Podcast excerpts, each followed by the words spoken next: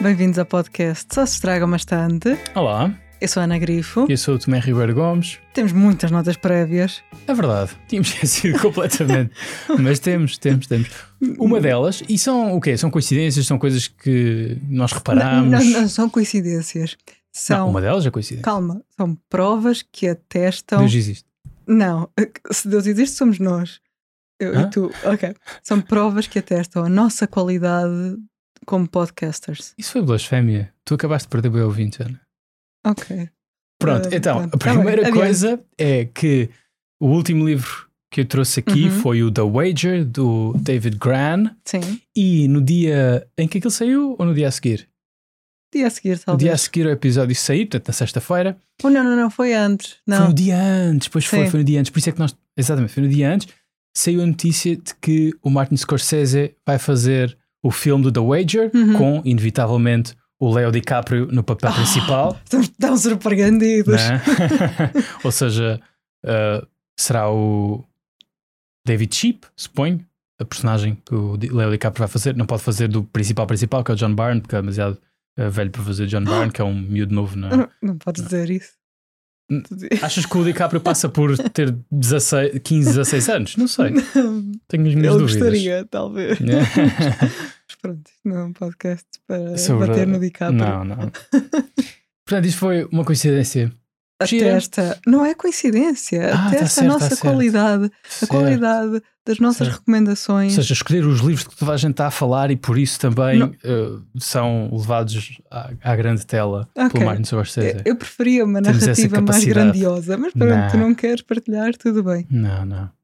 Depois, apercebemos-nos, Adi, ou melhor, nós não nos apercebemos. Hum. Foi um dos nossos ouvintes e amigos, o João, que partilhou connosco. Ah, é pá, essa é muito boa. Este, nós estamos a publicar este episódio agora, o João vai ouvi-lo daqui a 5 ou 6 meses. Portanto, Sim, ele está olá, muito João do futuro. Isto porque ele estava a ouvir um dos nossos episódios de junho, talvez, ou Hum. anterior ainda, não, não sei, depois temos de ir ver isto, em que eu proponho um podcast conduzido pelo Ricardo Araújo Pereira. É o podcast em que nós falamos dos podcasts que ouvimos. Ok, E tu dizes que devia haver. um podcast sobre. Já não sei exatamente, nós temos de recuperar o clipezinho se conseguirmos. Sobre a linguística ou semântica, não sei, qualquer coisa assim, conduzido pelo Ricardo Araújo Pereira. Infelizmente, eu fui. Eu confiei pouco nas competências do Ricardo e sugeri uma parceria também muito inovadora com o Pedro Mexia e o Ricardo acabou por fazer um podcast sozinho, mais ou menos sobre estas de questões. entrevistas. Sim, ent- é, há uma primeira parte. Pois tu ainda não ouviste, nós estamos a ouvi. falar sobre um podcast que tu ainda não ouviste. Tal como nesse episódio eu digo, o meu calendário de podcasts está Está muito, apertado, cheio. Pois. Não é que eu ouça muitos, eu ouço tal- menos de uma hora por dia, em média, Uhum. mas lá está, eu tenho podcasts para ouvir naqueles dias. Pois, então ainda não ouviste esse. Este que é o Coisa que não edifica nem destrói. E tem uma parte que é só o Ricardo a falar, depois tem uma parte de conversa, muitas vezes com académicos, ah, partindo de algumas obras ou excertos literários, Uhum. e é bastante interessante. Ok. E fui eu que dei esta ideia. Qualquer dia ouço. Assim sabemos que o Ricardo Aruz Pereira é nosso ouvinte Ah, pois é. E que não pagou direitos de autor nem comissão, Pois. Patife. né, reconheceu aqui o mérito Pois. Ah, tá. da Ana Grifo. Houve É assim que nós vamos ter a Joana Marques. Com esta tirada, não é? Estás a ouvir, Joana, e nós sabemos que estás, porque aparentemente toda a gente está a ouvir e ninguém quer dizer. Claro. Não, tens aqui outra coincidência engraçada que foi, nós no último podcast também, em que- em que eu falei sobre o The Wager, nós falamos de dois filmes, estamos a falar de coisas diferentes. Ah, Falamos do o The Wager nos fazer eh, inspirar uma história que, do escritor que, que faz a história que depois dá o Master and Commander, o Uhum. filme, não é? o, o livro também chama-se Master and Commander, o Patrick O'Brien, e depois separadamente falámos de outro filme que é o Dead Poet Society, Uhum. aquele com Robin Williams. São realizados pela mesma pessoa. Quando a Ana estava a fazer a, a A lista, ficha, a sim. ficha de- das referências, é que vimos Pizza Weir, de- de- realizado por Pizza Weir, ambos. Portanto, um parabéns, a seguir Pizza Weir, bons filmes. ele está, hum, ele que é um realizador australiano, está reformado já. Ok. Pois, não o conheço. Tem vários filmes assim. Eu não sabia quem era o realizador nem da eu, Poet eu, nem eu, Society. nem eu, também não. Ok. Fim de notas prévias. É. Uhum, sim. Ok. Vamos ver no futuro quem mais aproveita as nossas ideias geniais. Ahm, achas que este teu livro vai ser aproveitado para uma ideia genial? O que vais recomendar? Ah, talvez não, acho que é muito difícil o Martin Scorsese fazer um filme com isto. Então porquê? Explica lá. Mas, uau, que segue tão. Que sequitur, para não estarmos a, a usar anglicismos, mas sim latinismos, Uhum. tão elegante, Ana. How Big Things Get Done, como se fazem coisas grandes, suponho que seja a tradução direta, é sobre megaprojetos. O subtítulo é The Surprising Factors Behind Every Successful Project from Home Renovations to Space Exploration. Bent Flyberg, é dinamarquês, Hum. não sei dizer este nome, é óbvio, and, uh, e Dan Gardner, estava a ler aqui, and, uh, está em inglês, não é? Dan Gardner. O Dan Gardner está aqui praticamente só a ajudar o Ben Flyberg a escrever, porque há aqui um, um tom muito pessoal no livro, porque Ok. ele, é o Ben é um especialista em megaprojetos e tem uma longa bibliografia, que aliás está no final num anexo, e tem uma, uma database que ele, uma base de dados que ele constrói com uma equipa de megaprojetos, projetos acima de mil milhões de dólares, Uhum. vão parar à lista do, do Ben Flyberg, megaprojetos, em que depois ele controla ah, lá várias variáveis para tentar perceber qual é que é, por exemplo, ah, a duração média extra de um projeto. A ideia é que Ok. todos os megaprojetos acabam por sair mais caro do que. Preciso de circunscrever projetos que vão ter a ele de, de várias áreas. eh, Sim, exato. Ok. tem todos os tipos de mega projetos, o que faz com que tu depois consigas ver alguns padrões interessantes. Há aqui uma lista, um apêndice A com o tipo de projeto, desde Nuclear Storage, Olympic Games, Nuclear Power, Hydroelectric Dams, IT, Information Technology, tecnologias de informação, um, construções de edifícios, aeroespacial, defesa, estás a ver? Comboios, pronto. E depois Ok. tens a média de cada um destes, né? como ele tem milhares, tem dezenas de milhares de projetos já Hum. nesta base de dados, já consegues ter aqui um número suficiente, um N grande o suficiente, Uhum. para arranjar tendências muito engraçadas. Porque cada um destes tipos de projeto, eu estou a olhar para este anexo agora, tu consegues ver qual é que é o. ah, tenho que dizer em inglês: Mean Cost Overrun, ou seja, a percentagem de dinheiro que o projeto custa a mais, 100% é o dinheiro que se diz que o projeto vai custar no início, não é? Uhum. Olha, isto, vai, isto é um projeto para 2 mil milhões, pronto. E depois, quase sempre, acaba por custar mais dinheiro É a derrapagem. é a famosa derrapagem, e ele explica porque é que acontece a derrapagem, normalmente. Cada um destes projetos tem uma média de, de, de percentagem que custa a mais do que aquilo que estava. Não é uma média, é uma mediana. Ele usa a mediana. Tem uma percentagem de eh, projetos que custam mais 50% do que aquilo que estava à espera, e tem a percentagem dos projetos que acabam por custar muito mais, ou seja, mais 50% do que aquilo que estavam planeados. Então tu consegues ver, por exemplo, os dos projetos mais desastrosos, quando tu comparas o planeamento ao que depois acaba por custar, ou seja, que custam mais Uhum. eh, dinheiro do que estava planeado e que mais vezes custam mais dinheiro do que estava planeado. Sim. Tens, por exemplo, os Jogos Olímpicos, Ok. inevitável.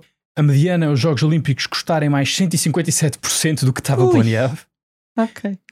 Energia nuclear, em média, ou a mediana, é que custa mais 120% do que estava planeado. Hum. Ok? E depois tens os projetos que, por exemplo, energia solar é do melhor em termos de ficar dentro dos parâmetros que estavam Ok. inicialmente projetados de dinheiro. E depois ainda tens outra coisa que não está neste, neste anexo, que é os benefícios. São muito poucos os projetos, são poucos os projetos que cumprem com o que estava planeado no início, ou seja, Hum. que custam aquilo que se diz no início que eles custam, Sim. e são ainda menos os projetos que custam isso e que dão os benefícios que se estava à espera nesse, nos- nas análises de custo e benefício que se fazem no, no, no início. E ele explica porque é que isso acontece. E há duas, duas teorias. Ele aceita as duas, são complementares, mas diz que só chegou a esse ponto depois de discutir muito com o Daniel Kahneman, Hum. que é aquele tipo do thinking fast and slow, pensar depressa e devagar, Sim. o grande decano do, do- dos vieses cognitivos. Uhum. E ele, aqui o, o, o Ben Flyberg, acha que hum, as coisas correm mal por uma questão política, porque estes projetos nunca seriam aceitos pelos contribuintes, Hum. ok? Se se dissesse o verdadeiro custo em tempo e em Ok. dinheiro do projeto. Portanto, há aqui uma questão de viabilidade política. Só consegues fazer, passar o projeto se omitires, mentires, uh, fores económico com a verdade na fase de planeamento. Isso é uma das razões. A outra, que o Kahneman é mais adepto uh, dessa, mas o Flybe acaba também por concordar, é a questão psicológica. Lá está, os vieses cognitivos Uhum. que fazem com que tu penses, e aliás o Kahneman tem uma secção lá no, no Pensar Depressa e Devagar, em que ele se usa a si próprio e uma equipa que ele, não sei se estava a esfiar ou estava uh, incluído nessa equipa, que hum, se propôs a fazer um manual, um textbook, um manual Hum. académico. Sim. E a média era que aquilo levava 10 anos a fazer, ou 7 anos a fazer os manuais académicos. E eles não tinham tempo para aquilo, mas acharam, não, não, nós conseguimos, porque nós, Sim, sim. isto está muito bem planeado, nós conseguimos em dois anos. Aham. Acabaram por levar 7 ou 8. É muito familiar essa Pronto. história. Acho que toda a gente tem, e por isso é que aqui o subtítulo diz que todos os, os projetos bem-sucedidos, desde home renovations a space exploration, ou seja, renovações uh, domésticas Sim, em casa, sempre mais tempo. Uh, pois, ou seja, ele tenta utilizar aqui algumas destas uh, ideias para projetos que são à escala da pessoa individual, Uhum. não é? Coisas que nós podemos fazer. E realmente usa aqui alguns exemplos de pessoas que se põem a mexer em coisas em casa, a mexer na cozinha, sim. e depois vão aparecendo coisas e as pessoas vão fazendo mais coisas e tal, e no fim acabam por gastarem muito mais dinheiro, Uhum. por gastar muito mais dinheiro do que tinham achado, têm de ficar fora de casa muito mais tempo do que tinham pensado, Pois. porque as obras demoram muito mais tempo. E ele, por isso é que isto, aliás, o próprio nome How, How Big Things Get Done, isto como, toca aqui na autoajuda. E aliás, ele, quando, quando eu fui lá no Goodreads, fui lá ver, está classificado também como autoajuda. Ok. E realmente o management, a gestão e a autoajuda muitas vezes eh, tocam-se Uhum. porque isto tens realmente aqui algumas lições para ti, mesmo que não giras projetos muito grandes, mas na tua vida eh, pessoal, que tem a ver com esta ideia de planear bem, fazer as perguntas certas na Uhum. fase de planeamento, levar mais tempo a planear, diz Sim. E depois então passar à fase de executar. Porque os erros que tu fazes na fase de planeamento são mais baratos e mais corrigíveis Uhum. do que os erros que tu fazes na fase de execução. Uhum. E depois aparecem sempre, hum, aparecem sempre inesperados na fase de, de execução. Vamos passar para o teu. Só aqui um, um sumário. O livro é bastante curto, são 180 páginas, mais depois um materialzinho de uma lista de os erros mais Parece comuns. bem maior do que Sim, 180 parece, parece, parece, parece, mas não, 190 vá. E hum, lê-se muito bem, está escrito para leigos. As descrições de como a Sydney Opera House, a Casa da Uhum. Ópera de Sydney, que foi um fiasco a construção daquilo, não é? mas depois há gente que diz: Olha, mas valeu a pena porque aquilo é incrível. O que ele diz é que isso é uma, uma história rara. Uhum. Essas histórias que se contam de: Olha, correu tudo mal, mas depois ainda bem que fizemos porque não sei o quê. Isso são eh, agulhas no palheiro. Pois. É como o palco da JMJ. Ah, espera. é isto o tipo de, de conselhos que isto dá servem para essas pessoas que estão, por exemplo, a organizar uma JMJ, tal como realmente servem para ti. Eu gostava de ter lido isto antes de começar a fazer o doutoramento, ah, eu também. Ou então não. porque ele pega, não, não, eu gostava, mas eu acho que fui beneficiado no doutoramento por ter lido uma coisa que ele refere e que nós vamos pegar no tema. E vai ficar aqui no nosso tema, Ok. que é rotinas de escritores. Aham. Ele fala de uma e vai ficar agora aqui em suspense, porque eu vou pegar aí uma, uma pessoa que me inspirou muito também na tese e, e ele Ok. utiliza como exemplo muito positivo. Eu não faço ideia do que é que tu vais dizer. Pois, portanto, então, olha. estou tão curiosa quanto os ouvintes. ouvintes. Mas sim, então se calhar. aguenta aí a tua curiosidade. Aham. Diz. Ia dizer que será, também teria gostado de ler isso antes da tese. Neste momento acho que iria só chorar a cada página. Sim, é. isso. De certa altura, Ah, não se recomenda. Pois. É, eu gosto muito desse otimismo inicial de não, não, nós conseguimos e depois vai tudo por água abaixo. E realmente isso de, Rapagem, é de rapagem. sim, e apostar no planeamento também, Sim. também me parece bem, até porque não estou a dizer nada pessoal, isto acho que é mais ou menos generalizado. Vai ser uma reflexão muito específica sobre investigação académica nas ciências sociais. Mas há muita tendência para, quando vais propor um projeto, propôs uma coisa grandiosa e depois logo se vê. sim, sim. E isso é, tanto verdade. a nível individual como projetos maiores e mais estratégicos. É recorrente. É se não aprendemos. E depois andamos eh, o tempo de execução do projeto eh, completamente às aranhas e semana a semana vamos reduzindo mais a ambição. E, não, ok, se fizermos isto já é bom, já cumpre ali os pontos-chave. Mas isso é frustrante e desespera um bocadinho. Pois, o que o Ben Flyberg acaba por dizer é que muitos destes atrasos e custos adicionais Uhum, não são verdadeiramente atrasos ou custos adicionais. uhum. O que foi mal feito foi o planeamento que Pois. achou que aquilo se cum- aquela sei lá, eu ia dizer autoestrada, mas já autoestradas é o tipo de projeto que até se consegue uhum. terminar dentro do tempo. Aquela central nuclear, vá, eh, ou Sim. aquela renovação de- Uhum. de de- da cozinha. O problema é achar que aquilo se Pois. faz em X meses ou em X Uhum. anos. Na verdade, um planeamento mais honesto teria Uhum. logo dito que Sim. seria eh, mais tempo. Sublinho. Planeamento mais honesto. E modularidade é uma coisa que eu falo muito também. Tentar eh, separar as coisas em peças e Uhum. ter alguma repetição Certo. nas peças. Nas teses consegues fazer isso com os capítulos, Uhum. né? há, há maneiras.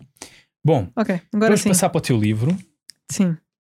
Eu trouxe um livro de uma escritora mexicana. Eu li o livro em inglês, portanto eu vou dizer o título em inglês e também não tenho aqui o título original, porque pronto, o livro é traduzido, hum, é o Stillborn, da Guadalupe Nettel. O livro é de 2020, mas a tradução em inglês só foi publicada em 2022. E o livro depois até este ano foi shortlisted Ah, para o International Booker Prize. uhum.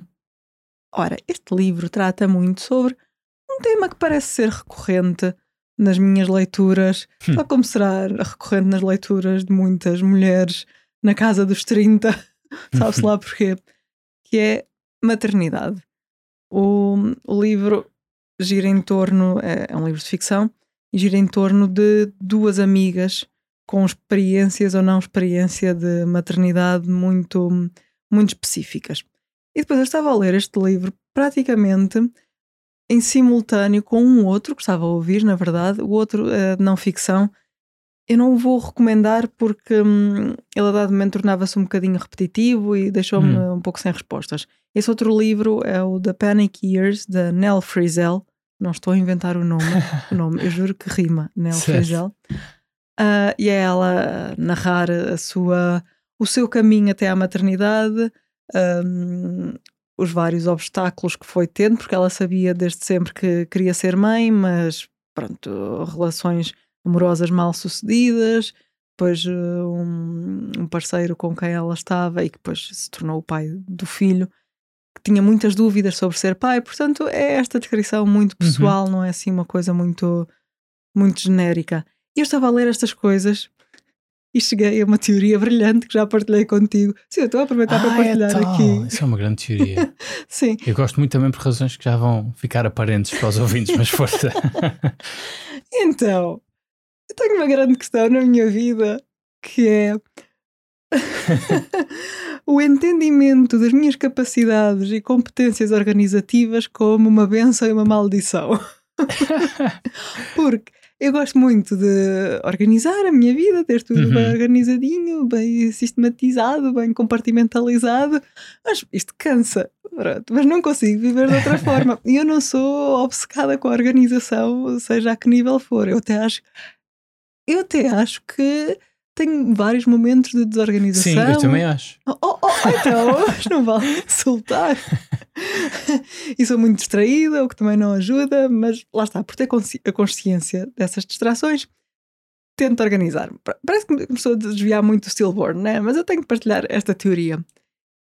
E eu vejo à minha volta que as mulheres tendencialmente são mais organizadas. Sim. Também há mulheres eh, desorganizadas, sim, que se encostam e que deixam os maridos tratar de tudo. Também há, ok. Mas tendencialmente mais organizadas. E a minha Sim. teoria é: isto deve-se ao ciclo menstrual. As Ah. mulheres, desde cedo, têm de se organizar em torno de um calendário que elas não controlam, Uhum. ah, maioritariamente não controlam e que influencia muito a vida, hormonalmente, Em fisicamente. termos de logística. Sim. Sim, ah, compras, Exatamente. humor, Uhum. tudo. Já viste? Portanto, a vida é organizada em função destes 28 dias. E eu acho que isso, desde cedo, desperta nas mulheres esta necessidade de organização. E quem diria, Ana, que este podcast, que é ostensivamente sobre livros, acaba por dar uma resposta a todos os casais que andam aí em podcasts a queixar-se das mulheres serem muito organizadas e dos homens serem desleixados e não sei o que, não sei o que mais. Está resolvido. Está resolvido. Nós trouxemos o fogo, Calma. trouxemos a Não, esperança. nós trouxemos a causa. homens. Não trouxemos a a solução. causa explicativa, logo justificativa Não, não, e não, não. desculpadora. É aí que nos distanciamos. Isto não desculpa nada. Isto evidencia a causa. Ok, agora, dito isto, o que é que podemos fazer? Bem, não podemos obrigar os homens a ter períodos, Pois não é? não, pois não. Até porque eu acho que eles não aguentavam, mas pronto, tudo bem. Mas, ok, eh, então se calhar é preciso um maior esforço dos homens, um esforço mais Hum. consciente para serem mais organizados, para planearem mais, lá está. Mas é que, como tu mesmo estás a dizer, como tu estás a dizer, isto está a um nível, não é? Está um nível, está enterrado lá para baixo no cérebro, porque é tão evolucionário, não é? Não. É tão É, é constitutivo daquilo que nós somos enquanto humanos. Porquê é que tu estás a tentar desculpar? Não, há realmente uma. Eu digo isto com, até com pena, porque eu gostava que tu tivesses mais desses momentos, imagino que tenhas alguns, mas para mim, o estar recostado a ler ou a dormir uma cesta estar a pensar. ou só estar a pensar em questões intelectuais sumarentas, mesmo Sem eh, pensar, gostosas. ah, amanhã chove, tenho que pôr roupa a lavar hoje. Sim, sim. Eu também gostava de ter mais momentos desses. Mas eh, lá está, eu desenrasco-me, não é? Eu- Sim, sim, eu- sim. sou, enfim, se nós nos pusermos num contínuo, não é? Sim. Eu não sou um caso terrível. Não, claro que não. Pronto. Não. Claro que tenho um, um- um perigo que é encostar-me te- nas tuas capacidades organizativas e deixar de fazer algumas coisas que estás a fazer. E isso é uma coisa que é preciso.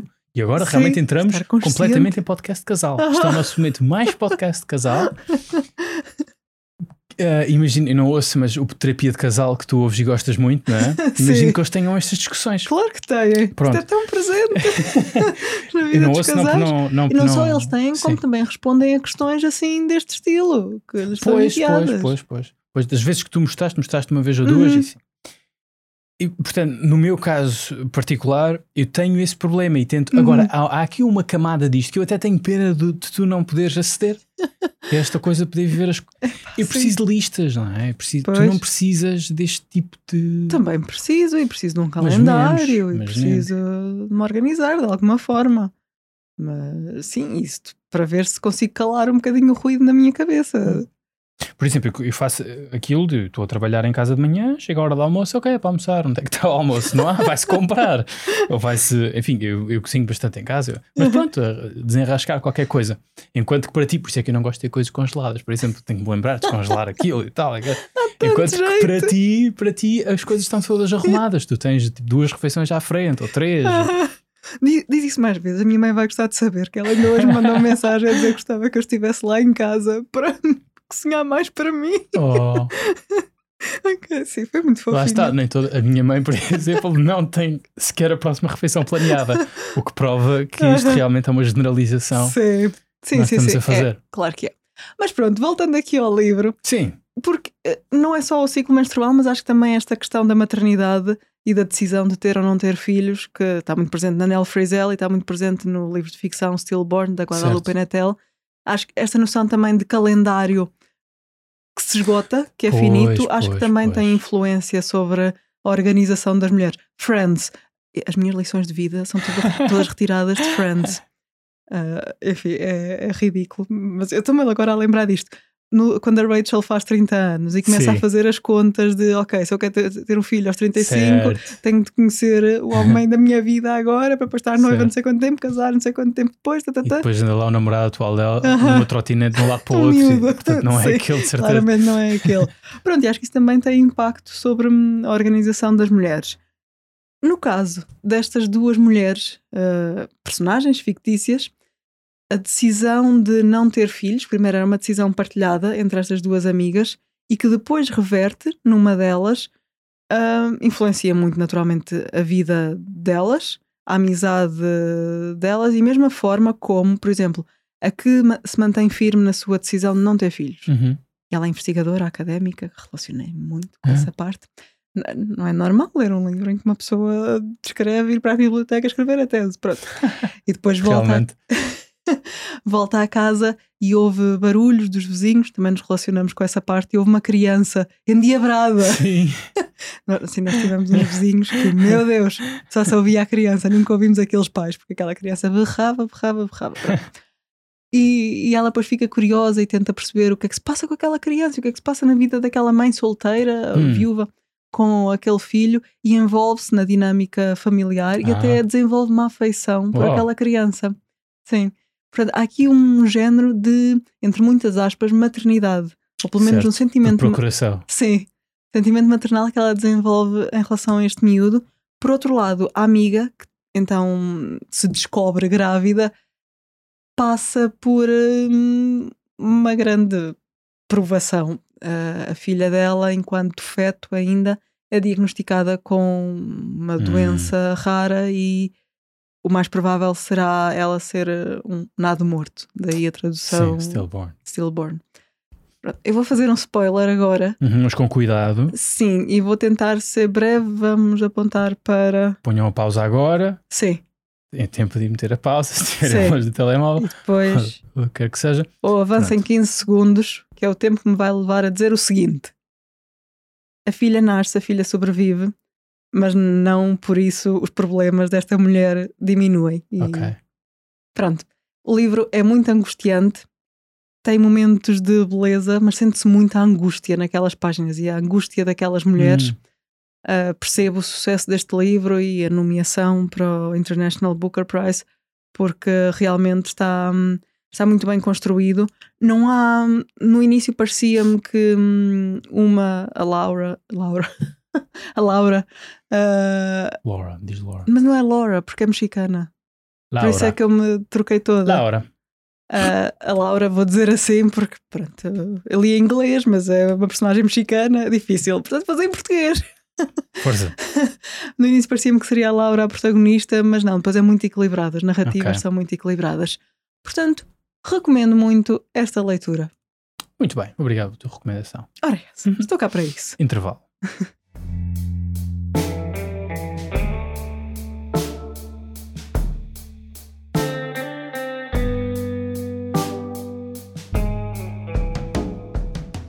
Bem-vindos de volta. O nosso tema hoje é um tema que me é muito caro. Oh. Sim. Eu gosto muito, muito, muito, muito de mexericar os hábitos dos escritores. Também gosto. Okay? Quando é que escrevem, onde é que escrevem, uhum. Se, tem, se não tem writer's block, como é que desbloqueiam um writer's block, ou seja, bloqueio criativo, não é? Uhum. Bloqueio criativo. Se usam canetas, lápis, Uou, se escrevem diretamente no computador ou se há um outline, okay. todas estas coisas. Precisam de café, se não precisam de café. Sinto que tu preparaste muito isto e eu não. Não, por acaso não. Eu não pensei muito em, em histórias que, que me lembro. Foi, fui mais pelas últimas. Ok. Não, nós vamos falar disto simplesmente porque gostamos. Sim. Não sei que contributo é que isto dá para a humanidade e para os nossos ouvintes. O quê? Mas tu achas que este podcast está aqui a tentar dar um contributo para a humanidade? O que no início? O que é que foi? Estamos a dar contributos ao Hollywood, porque certo. levámos esta escolha do Scorsese. É verdade, é verdade. Então não. Estamos a Fomos dar... nós que decidimos o Booker Prize uh -huh. também. Sim, sim, sim, sim. Sim. Estamos a dar sugestões a esse humorista promissor que é o Ricardo Araújo é verdade, Pereira. é um jovem com talento sim, sim, e sim, acho sim, que pode ir longe. É. então, eu tenho aqui uma história num escritor okay. que eu gosto muito e que é mencionado uh, e é descrita a rotina dele neste livro que eu trouxe hoje, no How Big Things Get Done, que é o Robert Caro, ah, o biógrafo okay. do Lyndon Johnson. Já vem quatro lumes e haverá um quinto. Só uh, patinar. É pá, ele está com 80 e tal anos. o editor dele, que era um bocadinho mais velho, também estava muito envolvido, que era o Robert Gottlieb, morreu agora recentemente. Portanto, está tudo com um bocado de medo. Uh, ele diz que não se está a apressar nada. Hum. Lá está, hábitos de escritor. Ele tem os seus hábitos, ele precisa de cumpri-los. Portanto, o livro ou sai bom ou não sai. Uhum. Uh, ou deixa é. o problema de um livro inacabado para se publicar postumamente de uma maneira qualquer, não sei. Robert Caro é americano e é ali de Nova York, tem um sotaquezinho muito agradável do, do Bronx. Okay. Sim, é muito giro. Eu não vou tentar Recomendo imitar. irem ouvir uh, entrevistas dele, nem eu, nem eu, porque é muito giro o sotaque dele. Veste sempre com um fato escuro, uma gravata assim avermelhada okay. e vai todos os dias para o seu escritório uh, ao pé do Hyde Park. sai de Hum. casa e vai para o escritório, faz o seu passeio, onde vai pensar nas coisas, não é? E o- os, os hábitos dele estão descritos em vários sítios. Há um filme muito bom que eu não tenho certeza já não mencionei aqui, que é a relação dele com o editor. Lá está, o, edi- o filme é 2021, o editor morreu agora em 2023, que é o Robert Gottlieb. O filme chama-se hum, Turn Every Page. Acho que se chama Turn Every Page o filme. Eu Agora posso Se não estar for, depois eu Opa, sim, coloco porque, bem na eh, ficha. sim. E podem ver o escritório do, do, do Robert Caro, podem Uhum. vê-lo falar sobre estas coisas no- nos sítios eh, em que, em que trabalha. E depois ele tem um livro, há também uma entrevista eh, quando esse livro saiu no YouTube, que também é boa, é para aí 10 minutos. E há este livro que é o Working, que é um livro de 2019, que- em que ele pega ensaios que já tinha escrito sobre a sua maneira de trabalhar e também acrescenta umas coisas. É um livro fininho, Hum. eh, excelente, tanto sobre a investigação que ele faz, aquelas biografias hum, grandalhonas com os tijolos, não é? ele, na sua vida como escritor, são o quê? 4, 5 décadas, tem 5 livros. Ok. né? Mais este Working. É uma grande biografia do Robert Moses, um tipo que basicamente mandava no planeamento urbano de Nova York, na altura em que o Robert Caro começou como jornalista, depois ele abandonou o jornalismo para ir escrever a biografia Uhum. deste tipo, e depois tem estes quatro volumes sobre Lyndon Johnson. E hum, ele, porque é que ele é mencionado aqui no How Big Things Get Done? Por duas coisas. Uma negativa, outra positiva. A negativa é a aprendizagem de Robert Caro sobre o que é que implica escrever um livro com esta envergadura, em que ele hum, tem, eh, tem, tem dinheiro para dois anos, Hum.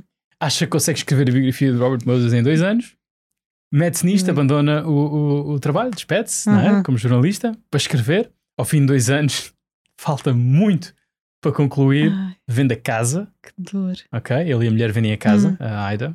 Ok. Pois, depois a mulher é arrastada. Pois, várias vezes, de várias maneiras. Aliás, eu, Ah, ele, ele, a maneira como fala, quase que parece que ela devia estar como coautora, se calhar, enfim, não sei.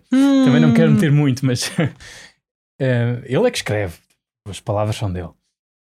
E, hum, e ao fim de sete anos, acho eu, ele começa a ir escrever para uma, hum, uma biblioteca pública, ah, mas que é preciso ganhar, ter um lugar, não é? porque ele tem X mesas, é preciso Hum. um X- onde há muitos escritores também a escrever as suas Ok. biografias. E ele começa a perguntar há quanto tempo é que estás a escrever e tal. E percebe que toda a gente está a escrever as suas biografias há muito mais tempo do que ele está. E ele percebe, ok, eu é que planeei mal. Lá está esta ideia do Sim. Ben Flyberg, o planeamento bem feito no início. Pronto. Se bem que lá está, isso até pode demover uma pessoa. Se ele soubesse que ele vai há 10 anos ou lá o que foi a escrever aquilo. Sim. Depois, ele escreve pai, um milhão de palavras e tem de cortar um terço daquilo. O Robert Gottlieb, o editor Uhum. dele, hum, diz que já vai ser difícil o suficiente em vender um livro. Uma biografia de alguém que ninguém conhece, ninguém conhece o Pois. nome dele, por muito importante que a pessoa seja. Eu não consigo vender isto deste tamanho, Hum. então ele tem de cortar um terço. E esse terço nunca foi publicado. Uhum. tá? E depois, os, os hábitos dele são tão. E, e é isso que o, que o Ben Faber vai buscar: o outline. Ou seja, não é o índice, mas os o, o resumo do livro. Ele, cada capítulo, ele passa semanas a escrever o resumo do capítulo, Uhum. antes de escrever o capítulo. Isto é que causa tanta admiração aqui ao Flyberg. E, e, e são, é um ou dois parágrafos cada capítulo, Uhum. não é? O resumo. E ele perde imenso tempo com aquilo, porque depois, enquanto ele escreve o capítulo, já fez a investigação, não é? Já andou nos arquivos, etc. Uhum. Pronto, agora está a escrever, lá no seu escritório, que vocês podem ver no, no, no filme e no, e no YouTube, à mão, e depois numa Smith Corona, não há computadores. ok. Ele, enquanto escreve o capítulo, está sempre a olhar para aquele resumo. E está sempre a pensar como é que isto que eu estou a escrever está a ajudar a chegar àquele objetivo que é o que Uhum. está no resumo. E eu quero dizer isto. Uhum. Isto é o, o ponto, o cerne da questão. Ou seja, os livros são livros grandes, não é? Eu li um deles ainda só, 800 páginas, que é o Master of the Senate, que são os anos do LBJ, do Lyndon Johnson no Senado. E esta disciplina, não é? Uhum. é qualquer coisa. Ele, hum, ele tem um, um- uma, um, um cuidado ao nível da frase, da linguagem, para onde é que a frase vai. Uhum. Mas depois esse cuidado tem a ver também com o propósito. Seja a frase enquanto frase sonora, não é? Como é que a frase soa, Uhum. mas depois é todas as frases têm ali um propósito porque têm que estar ligadas de alguma forma com aquele resumo Ok. que ele fez Certo. do capítulo. E depois ele resume o capítulo todo. Cada, cada parágrafo ele resume uma frase, então fica com o capítulo todo só composto pelas frases Uhum. que são. E, e isso tem de contar a história toda. Ok. Sim. E é assim que ele sabe que o capítulo tem uma narrativa Uhum. coesa. E se vocês depois forem ao YouTube, veem, ele tem uns quadros de cortiça Uhum. neste escritório, onde ele prega estas folhas Hum, para ter sempre uma visualização de todo o capítulo ou de todo o livro só em frases. Estás a Uhum. perceber? Epá, isto é realmente eh, o, o nível de planeamento que Sim. entra aqui, o nível de propósito de uhum. epá, é qualquer coisa. Qualquer Pois, coisa. em, em não ficção é diferente, não é? Mas eh, quando se trata de ficção há duas escolas né? nos escritores. Sim. É aqueles que fazem já a estrutura toda e sabem o que é que vai acontecer em cada capítulo, e há aqueles que ah, as personagens Sim. é que me vão ditar eh, o que lhes acontece. Ou como diz o Tolkien quando começou a escrever uma suposta sequela para o Hobbit, The tale grew in the telling. Não é? O Ok. conto vai crescendo Sim, à é medida que vai isso. sendo contado. Sim, sim, sim. É, é, essas duas opções. Mas também me estavas a fazer lembrar com isso de hum, ele falar com outras pessoas que estavam a escrever biografias. Pá, isso pode ter sido bom, mas também é mau, porque assusta e. hum, Pois, tu souberes sim, no início- já ficas a saber o que esperar. Mas, olha, se vai contra alguns conselhos, ou um conselho que alguns escritores dão. Sim. Ouvi isto recentemente, acho que foi a Joana Bertolo a dizer, e acho que até partilhei contigo, que ela não pensa no livro como o produto final. Ela É pensa naquilo que tem de escrever, naquela página, naquilo que tem de Uhum, fazer. uhum. Não, não está a pensar no. Que é para não assustar também. No Uhum. Word com 400 páginas. Não, o que interessa é a página onde ela está a trabalhar. E fui pesquisar, parece que o Steinbeck também dizia isso. Hum, Que- Como é que. Deixa-me cá ver. Um dos conselhos dele que era lose track of the 400 pages and write just one page for each day. Certo. É Ignorar realmente isso, o tempo que leva, o volume eh, Sim. e o esforço que, que esse volume exige. Há uma frase, eu acho que isto tudo só é aplicável à ficção, agora que nós estamos a dizer. Há uma Sim. frase que é atribuída ao Hemingway, eu, não, eu acho que não é dele, que é escrever é fácil, só tens de te sentar à, à máquina de escrever e sangrar. ok. Esta escola, de- como tu estavas a dizer, da inspiração, da, do gênio da- da não. escrita. Pois eu também não, não tendo acho isso muito muito, não tendo muito para aí. Eu, para mim, na, na tese, que é escrevo umas coisinhas, mas não, o meu projeto em que aqui realmente esta quando eu dizia que fui buscar inspiração ao Robert Caro, aqui é uma Uhum. coisa que estava neste livro, mas antes do livro, o livro é deste ano, este How Big Things Ok. Get Done. Mas ele vai buscar o Caro e este livro de 2019 foi quando eu comecei a tese. Comecei Uhum. em 2020. Portanto, tinha lido este Working de Robert Caro, eu já tinha uma grande admiração pela, pela prosa uh, Uhum. dele e inspirou muito para a tese, precisamente por isso, porque hum, é uma é um, é, é um, é um empreendimento muito grande, mas tu Uhum. tens de fazer palavra a palavra. Sim, Eu, o que, que é que eu faria diferente? Eu teria separado melhor, se calhar, a investigação da escrita. Eu achava que estava a perder muito tempo a ler e a Uhum. pensar antes de começar a escrever mais a sério. Eu agora acho que se calhar perdi pouco. Acho que devia ter lido mais Hum. e tirado notas de um certo tipo. de- Ou seja, se eu fosse escrever agora outra tese, eu lia tudo de uma vez, enfim, Hum. tudo não, mas lia muito e tirava notas de um tipo de notas que eu só sei tirar agora na altura, não Ah, saberia tirar, pois. por isso é que não dava. pois eh, acho que não. E não depois escrevia. Pronto Uhum. Realmente o ter um outline, ter um resumo bom é super importante. De quem é que tu me falaste que É fazia a investigação Pronto, toda? e é o depois- Andrew Roberts. Ok. E que acontece a história é. também. E que acontece a história. O Andrew Roberts, eu só, eu nunca li nada dele, estou a ler, mas interrompi pai nas 200 páginas, porque como eu disse aqui, eu não Ah, comprei, é uma biografia do Churchill, Tal como 900 eu páginas. interrompi o Napoleão. Sim, sim, do, do Andrew Roberts também. Exatamente. E eu não comprei este livro para lê-lo, comprei por- porque apareceu na, na, na Dejalu, né? Sim. em Cascais, na, na, na livraria segunda mão. E, mas depois não resisti e li 200 páginas, depois não queria mesmo. Portanto, ele, está arrumado. Não. Porque eu já li muitas biografias de Churchill. Desculpa, dá-me a rir só porque esta frase também é retirada de contexto, dá uma ótima imagem de ti. Que é que tu- como é que foi? Então, Eu comprei este livro, mas não para ler. depois acabei por ler. Pronto. De qualquer maneira, o Andrew Roberts, num, num podcast, numa entrevista que eu fui ouvir, ele explica como é que é a abordagem dele a escrever um livro destes. E especificamente este, o- Uhum. o Churchill. Churchill, Walking with Destiny. Ah, Andando com o destino, é assim que se chama. Grande, grandiosa, esta Isso grandiosa bi- fica um biografia. Fica, fica. então, Ele fez investigação, o que levou 3 anos e 9 meses, ou seja, quase 4 anos. Uhum, Investigação só. uhum, Depois, então, com, armado com um outline, com um bom resumo do livro, Uhum. saber onde é que queria ir, abriu um período na sua vida de 100 dias em que escreveu as 1100 páginas do livro, ou 1000, agora se calhar 100 são de notas, ok? Ok. 100 dias, 1000 páginas, 5 mil palavras por dia, em que ele se levanta às 4 e meia da manhã todos os dias, Pois. escreve ininterruptamente durante 5 horas, faz um almoço rápido, uma sanduíche, bebe um Red Bull Credo. Essa, é a pior parte. para escrever durante a tarde e depois vai se deitar cedo, no dia a seguir Ah, acorda outra ok. vez às 4 da manhã e repete.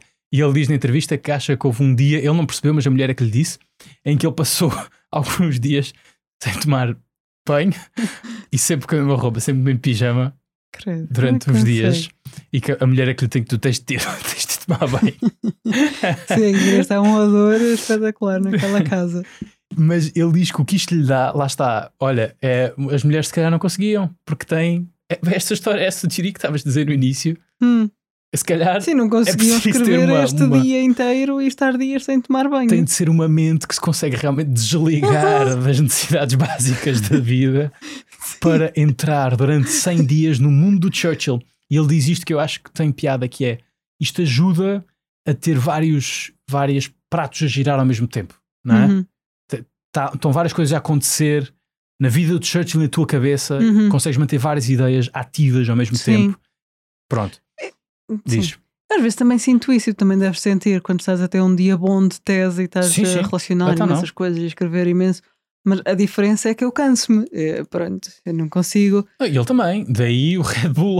Depois eu não vou beber Red Bull, de Não, certeza. ele diz isto não é bom para a minha saúde. Ah, Pois não, Mas a vantagem é esta que eu estava a dizer e é outra que eu percebo perfeitamente. Que é, tu ficas ali com um bloco Uhum, de texto no qual depois podes trabalhar. Depois, claro Uhum. que é um processo de edição. Claro que não sai daqui um texto acabado. Alguém que está com estes hábitos Uhum. não consegue realmente ter a atenção que o Robert Caro está a ter enquanto Sim. está a, a escrever. O que é que é? Isto é uma, lembra-me uma frase do, do Miguel Ângelo que eu agora uso muito também para, para a minha tese, que é perguntam como é que tu ah, conseguiste fazer o David, né, a escultura. Sim. E ele diz: fácil, peguei numa, num bloco de mármore e tirei tudo o que não era David.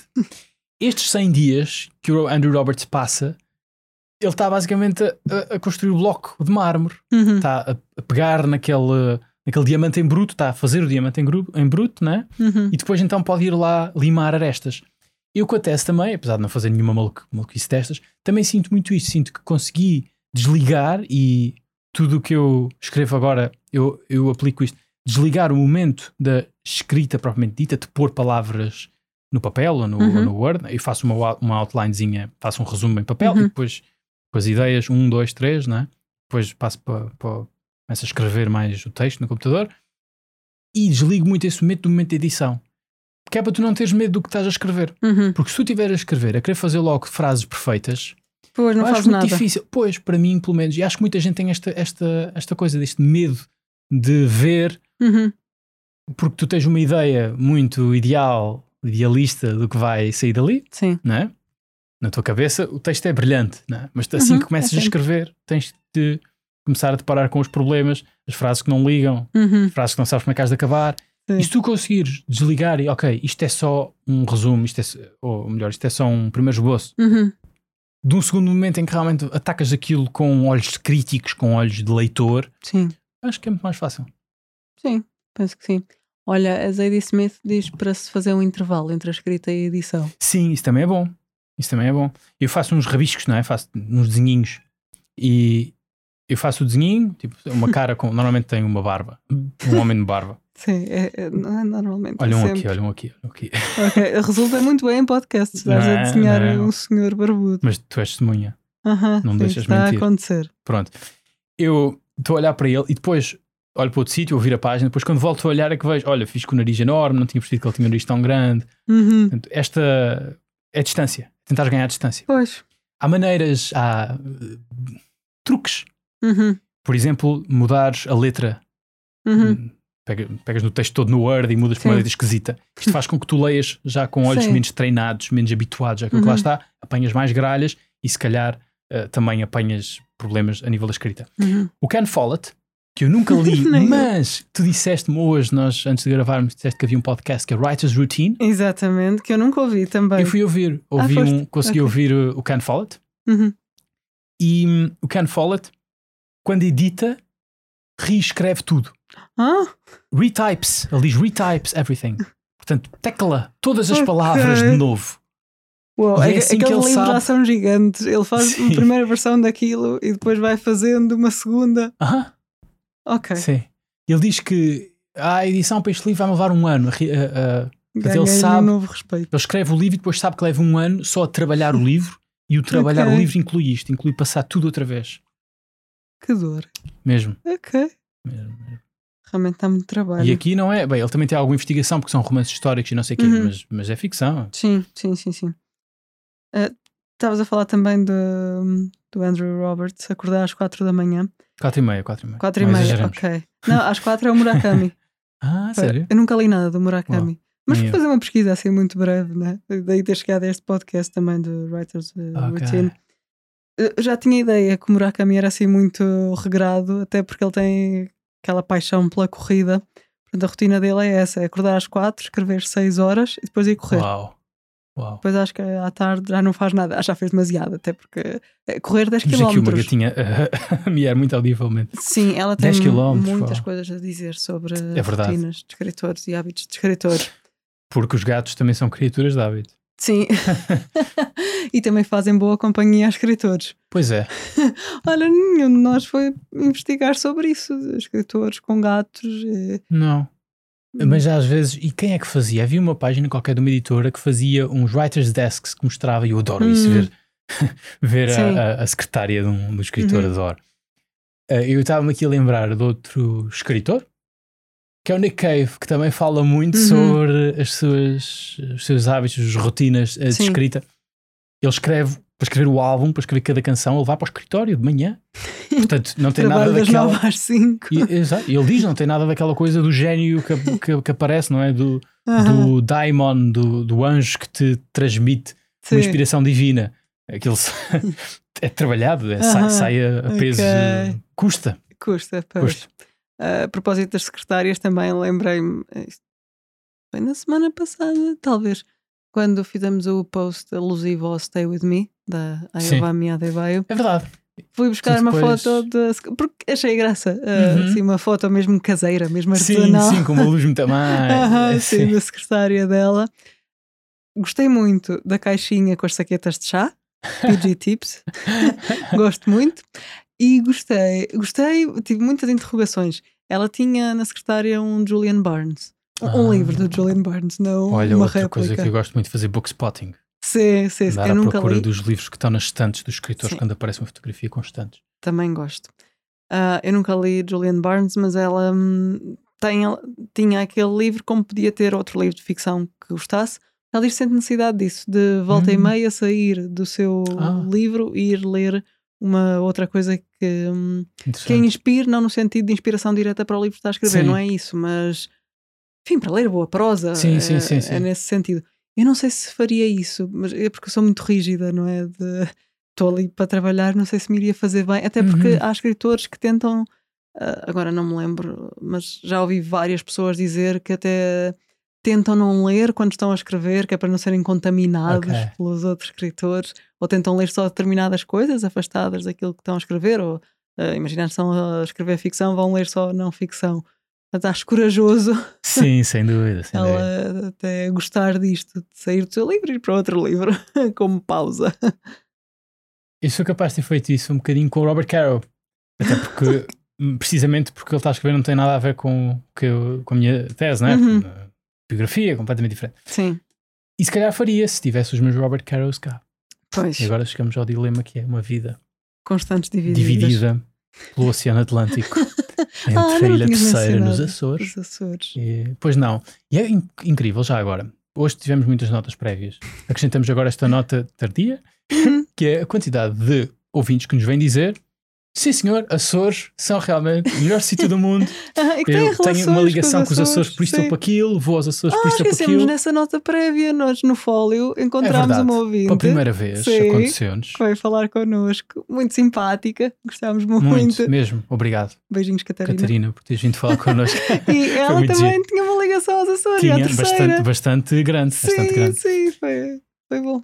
E também é um bocadinho assustador O quê? ser reconhecido. Não é? Bem, É. era o fólio. Sim, portanto, Portanto, era- o era um- ambiente. Sim, perigoso. perigoso. Mas tu pensas um bocadinho, ok, tenho, não posso tirar macacas do nariz. Sim, porque nós fazemos isso, claro. Por acaso, sabes, quando ela veio estás a nós dizer o um disparate vezes. pô, qualquer. estás a ver? Eu não me lembro, mas é possível que nós dizemos muitos disparates, muitos Sim. disparates. Sim, portanto, é muito provável. Mas sim, agora voltando aos hábitos de escritores, né? até porque Sim, pá, eu já não tenho mais nada Ah, nas minhas eu notas. tenho uma coisinha ou outra, Então. mas pouco. Pois, eh, também eu gosto muito de dicotomias e de escolas contrastantes. Ah, E isso a propósito também de acordar às quatro da manhã, esta, esta distinção entre os escritores matinais e os escritores noturnos. Eu estou do lado dos matinais.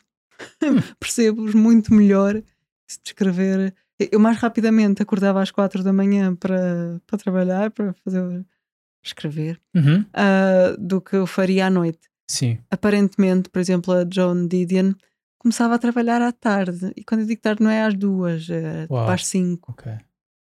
Pois, eu também não, não, de noite não começo a ficar a pensar tendo de Dormir, descansar. Sim.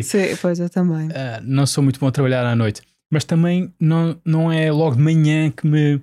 Eu levo algum tempo a arrancar e gosto de ler notícias de Hum, manhã sim, e estar sim. assim. Pois pronto. eu não, esse possível é logo. Mas também gosto de ficar além das seis. Uhum. Gosto de trabalhar um bocadinho além das seis. Até ao jantar. Até ao jantar é fixe. Amigo, depende se estiver muito cansado ou não. Para mim, o ideal é isso: é acordar às seis e seis de manhã e Sim. arrancar logo. Acho que o, o fundamental é isso. É a pessoa tem de perceber que não é só uma questão de tempo, é uma questão de energia. Sim, é? estás-me sempre a dizer isso. Eh, Sim, eu gosto desta ideia. Eh, gerir a energia e não o tempo. Aham. Não é? E tu fazes isso muito bem, era o que eu te estava a dizer ontem. É que tu Eu realmente eh, has de reparar, se tu tiveres, por exemplo, a fazer ou multitasking ou certas tarefas, Eu não acredito em multitasking. pois, pois, certo, certo, e fazes bem, gasta-se realmente energia. Uhum. Gasta-se energia. Sim. Eu às vezes caio no erro de estar a pensar, eh, quero ler uma coisa e quero ouvir uma coisa, então faço duas coisas ao Sim, mesmo eu às tempo. vezes vejo-te a fazer isso Sim. e até eu fico confusa Sim, e não estou a ler. eu às vezes faço, mas sei que estou a gastar talvez o dobro de energia Pois. do que estaria a gastar com as duas tarefas somadas Aham. ao estar a fazê-las ao sim, mesmo tempo. Sim, sim, Ah. sim. Pois, Não recomendo. não sei como é que é possível. Se não tens mais nada para dizer, eu tenho uma Uhum. nota para terminar. Porque Então. hábitos de escritores também O que é que implica aqui alguma trivialidade. Então, Onde é que a Zadie Smith imprime o seu manuscrito? Num centro de cópias. essa é gira. Eh, Eu estou a assumir, eh, eu ouvia a dizer isto num podcast, Sim. depois posso fazer referência. O podcast chama-se Changes. Agora não me lembro de quem o conduz, é Anne qualquer coisa. Aparentemente elas são amigas e a Zadie Smith diz que, hum, que foi imprimir um livro a um centro de cópias, este último, o The Fraud. Portanto, eu assumo que é a E prática depois dela. o que é que aconteceu? Diz lá. E o que é que aconteceu? Isso foi para ela explicar a noção de celebridade e como é tão variável. Ela chega lá de cópias, pede para imprimir, deixa lá para imprimir, depois vai buscar e a senhora, ou o senhor, já não me lembro, depois pergunta-lhe: Ah, foi você que escreveu isto, não foi? E ela, sim, sim, fui. E a pessoa responde: Ah, boa sorte para ser publicada. É a Zadie Smith. Mas pronto, como ela estava a dizer, ela é muito conhecida numa determinada Pois. bolha, mas é uma bolha mesmo muito pequena para, Pois, pois, para o comum dos mortais. É só uma pessoa que, olha, escreveu um livro de 400 páginas e está a tentar a sua sorte. pronto, achei Muito muita giro. graça esta história, porque a Zadie Smith é uma de nós. Lá está, no folio não seria. Acho que no folio ela seria reconhecida. Ah, sim, sim. Um dia, eu ainda tinha esperança que ela viesse cá este ano. Às vezes alimenta assim. virado. Talvez à FLAD, eles organizam assim. Mas é mais com americanos. Ela viveu 10 anos em Nova Iorque, agora cansou-se. Oh, é americana por adoção. Sim, sim. E com esta reflexão sobre as identidades múltiplas da Zadie Smith, Pô, é Tem muitas mais ainda. dizemos até para a semana. Já até para a semana, que é para não me alongar.